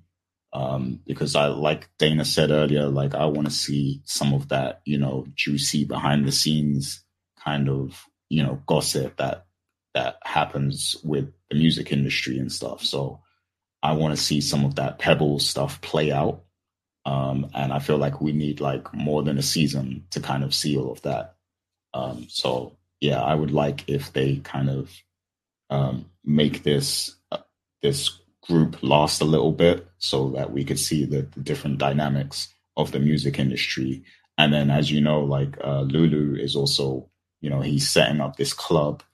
Um, he wants people to be able to perform and everything. So it would be cool if we see it all come together to where you know the family is is involved in the music business like you know where lulu has like a platform for people to perform and jukebox is you know actually in a group uh, because I guess this is part of like the family history as well, because we know that their father, um, Lulu's father, was um, you know involved in the music industry also.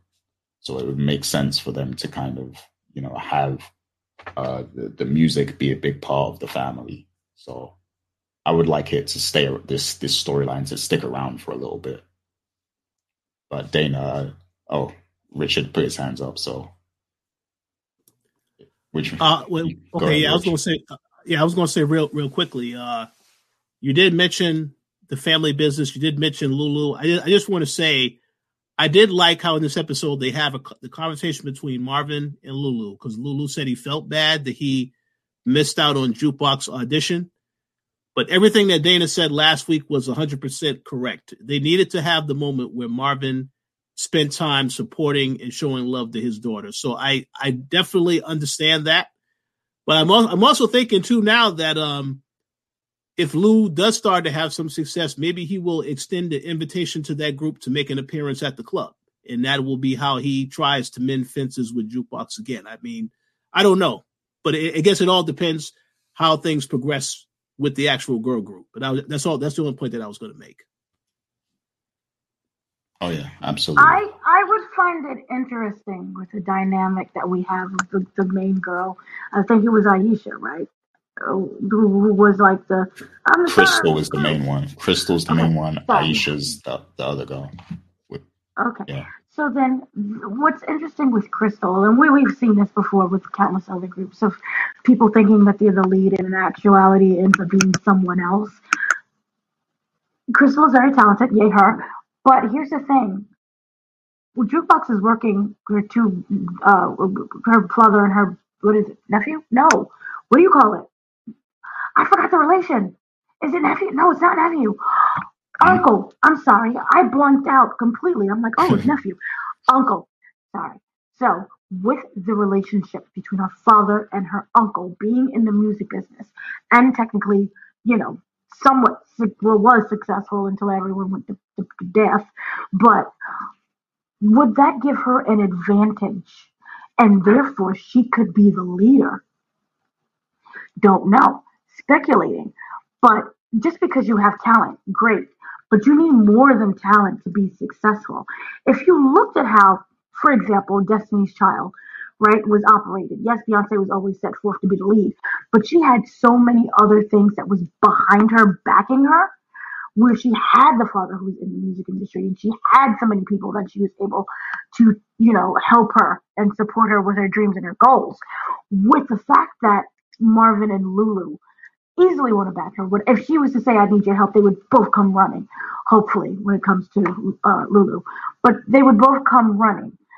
I wonder if that will give her an advantage, and therefore we see that power struggle between her and Crystal, and we end up with her actually being the lead of the group. I don't know. Because it's very easy for her, like, oh yeah, she's on the side, you know, on the sidelines. But the show I felt spent so much time showing us how gifted she is and how talented she is. I don't think it was just to make her one of the, the other side girls. I think that it was to make her the Beyonce of the group. And it's going to just have to be a power struggle and a dynamic. And maybe we do see people leave because with Destiny's Child, people left. So we don't know and the whole thing of oh how did she become a police officer? Maybe it was you know she had the music business and, and, and you know how people who originally started out in the limelight and they just fade away. They're so talented but you know things don't exactly work out where they remain on top. And that's what i wonder ends up happening to her. We've seen that so many times with you know i was in the, in this group where i was the single act with this and then i had that dead hit yeah, then what happened? Oh, you know, I grew up and I had kids and I'm a stay at home mom or I work in real estate. And that could actually be the path instead of something that's so, you know, sad. Maybe. Yeah, good point. Um, I could see there being a power struggle, or like I definitely see Jukebox and Crystal uh, button heads a little bit at some point. Like just because there's there's there's such um, strong characters. Um, I can see you know those two facing off in some kind of way, and yeah, if if uh, Jukebox is able to utilize her connection with Lulu to get them to perform, um, you know, Crystal might feel slighted by that, like by the fact that you know Jukebox has connections and you know things like that. So um, that that could definitely be something that happens. But um, yeah, so uh, did you have anything else to say on that, Rich, before we get to final thoughts? Just checking. Oh no, oh no. Okay. I'm good. Cool. So yeah, let, let's get to our final thoughts now. So, is there anything else at all in this episode that you know we might not have mentioned? Um, I know we, we, we didn't talk about Howard a whole lot, um, so that's one thing. Uh, but yeah, anything else at all you think um, that you know should be mentioned? This is the time to do it. And um, yeah, I mean, regarding Howard, my only thing is I feel like I feel like the the uh, the feds that are in the office are on his scent. You know, they're they're on his scent. They they know that something isn't adding up. You know, that's why they called him in to to kind of feel him out and ask him, you know, are you sure about this crown dude? Like, is he really the one that you know did all of this stuff? Like, um, they know something isn't adding up, and that's why they said that line. You know, this seems to be a common theme in in Southside, where you know things are just theories and speculation. You know, so yeah, he's going to have a tough time when they start to chase up some of these leads and and find out how he's connected to to everyone. So um, yeah, that's the only thing I have on Howard. Uh, Richard just put his hand up, so I'm going to him next. So, Rich, what are your final thoughts? Yeah, I'm going to piggyback right off of what you said because they also asked him, "Well, what happened with your shooting? Did we ever find the suspect, the person who did that?" So, yeah, you're 100 percent correct. Uh, our boy Howard, aka Omar Epps, is in trouble, and uh, I want to see what happens. Even with this situation with Kanan, he did make sure that they didn't press any charges with the gun. But he did tell Raquel at the end of this episode, "Don't call me no more about any of this other, you know, about anything else." So yeah, I, I'm looking forward to seeing what happens with Howard. But uh, that's what I was going to say. Overall, though, I thought the episode was fantastic, and I can't wait to see what happens next week. Go ahead, Dana. Um, for me, I just want to just jump back real quick because I just had a thought in terms of the jukebox situation of her actually probably being the star of the thing. One of the big things that was behind it, behind uh, kind of all the big groups just in general that you need in order to succeed is media. Gerald, hi, entertainment editor, or wherever with the voice, hi, him writing articles, pushing her out even further. That's how she ends up probably being the lead.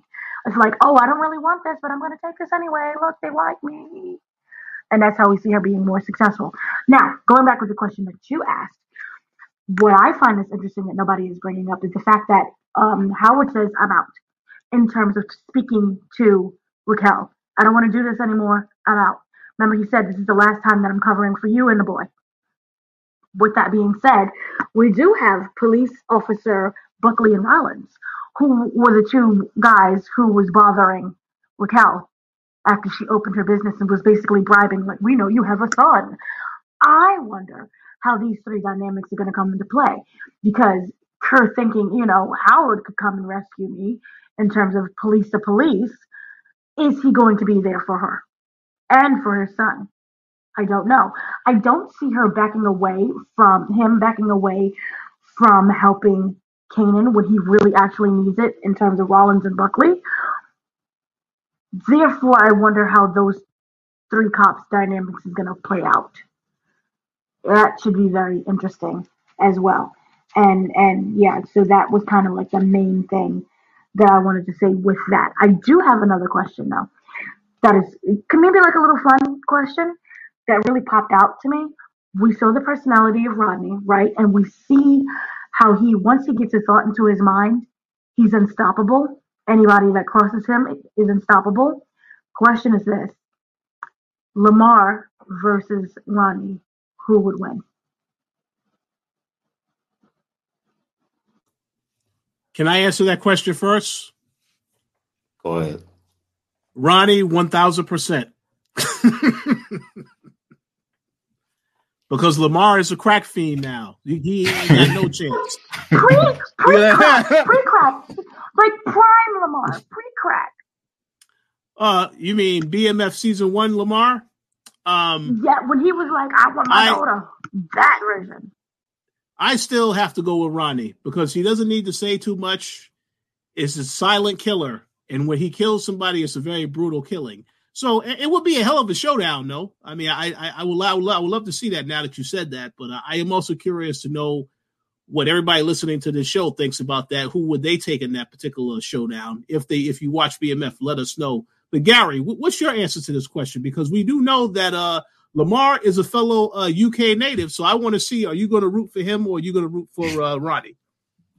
oh yeah, that, that is he, he's a great actor, the dude who plays Lamar, um, for sure. But um, in terms of who I'm gonna pick, I'm I'm gonna have to go with with Ronnie because like that singing voice that Lamar had with "You Can't Stop the Rain," that that's not gonna work on Ronnie. He's gonna look right through him. Like he's just gonna keep you know staring right back at him, like unfazed when he sings you know, so he's not even to be scared in the slightest when he sings "You Can't Stop the Rain." so I'm picking Ronnie. Like, you know, he did. This dude is just he's a different level of psycho. Like, you know, he really is Michael Myers. Like, so I'm, I'm going with Ronnie. I, I, I, and you know, just based on what you just said, I'm just going to lay this last comment. I, I will go so far enough to say when Tommy Egan they have this whole thing about Tommy Egan canceling Christmas. That was meant for this character because this character is just it just feels like this character he does not care he will take someone out so that's why uh yeah I I have to say Ronnie because this very unstoppable character and again very silent so that it makes him a lot more deadly so so, so, so what you guys are saying is that it's really Freddy versus Mike Myers. That's that's the movie you want to see. Yes, yes. Wait, what did you say? Freddy versus who? Versus Mike Jason? Myers. Mike Myers. Oh, yeah, yeah. That's Halloween. That's what I want to see. So he's can- he's canceling Halloween. Boom. no, I think I have to kind of go with um, Ronnie because he he doesn't talk. You never know what he's thinking. And while they're both kind of unstoppable, I feel that Ronnie he's the kind he's so analytical that he can outsmart you that way. And you never see him or hear him coming. So i have to go with rodney as well. Darn. And i love lamar. Lamar is great. Rest in peace lamar. Got that crack. Um yeah so that's kind of um one of the things that just kind of stuck out to me overall was you know howard's situation with um his son and and the fact that we do have Buckley and Ron Rollins, and I wonder if we're going to see the, the end of him. Those two, if that was just the end, or will they be someone who's going to just be a pain in everyone's thorn later on?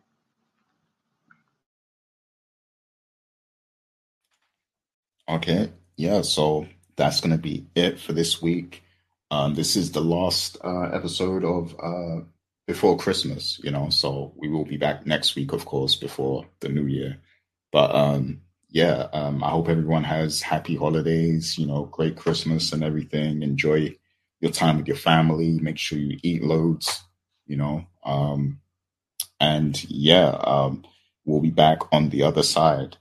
And uh, I do want to um, give a few shout outs quickly. You know, um, I'll go to you guys and see if you got shout outs as well. But I want to definitely shout out, you know, Rainy J, you know, some of the people who always comment, you know, Rainy J, Tracy Lee, um, and SJ Smith, uh, and Cresta Zero also.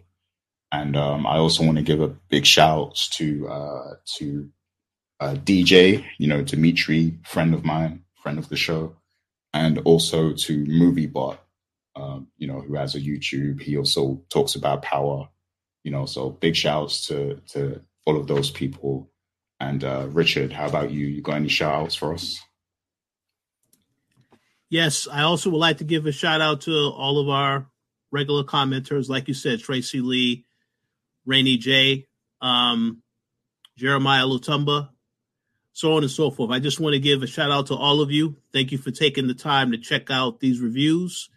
Um, and I definitely hope that you have a safe and happy holiday season, Christmas. And of course, like I said, like Gary said, we will be back next week for the next episode. But yeah, I just hope you all have a great holiday season. And we look forward to talking about the next episode with you, with you all very soon. Absolutely. Yeah, just um, just want to say thank you to everyone who who comments and watches the show, and thank you for your for liking the interviews. That means a lot. Yay, there's more to come. We have coming up, and also on the other channel, we have a bunch of other interviews with uh, a lot of different casts. We have basically everyone from the star of Oprah to the janitor from The Color Purple. We have all those interviews are up if you're interested in that. We do have an interview um, regarding Aquaman and the Lost Kingdom, which may be the worst movie of the year, but we have those interviews as well. And we have a lot more that's coming up. We have do have Iron Claw and all those other things. So if you do like interviews, to check out the other channel, which is of the Coalition Entertainment YouTube channel, and you know keep watching us and and the coalition.com. There's way, way more to come. So yay! And it's award season, which means I have no sleep. Oh yeah, Dana's always going hard uh, the, the content and all the entertainment stuff. So yeah, um, I hope you find some rest though over the holidays for real. Um, but yeah, that is going to be it. Happy Christmas, everyone. Happy holidays, and we'll see you next time. Peace.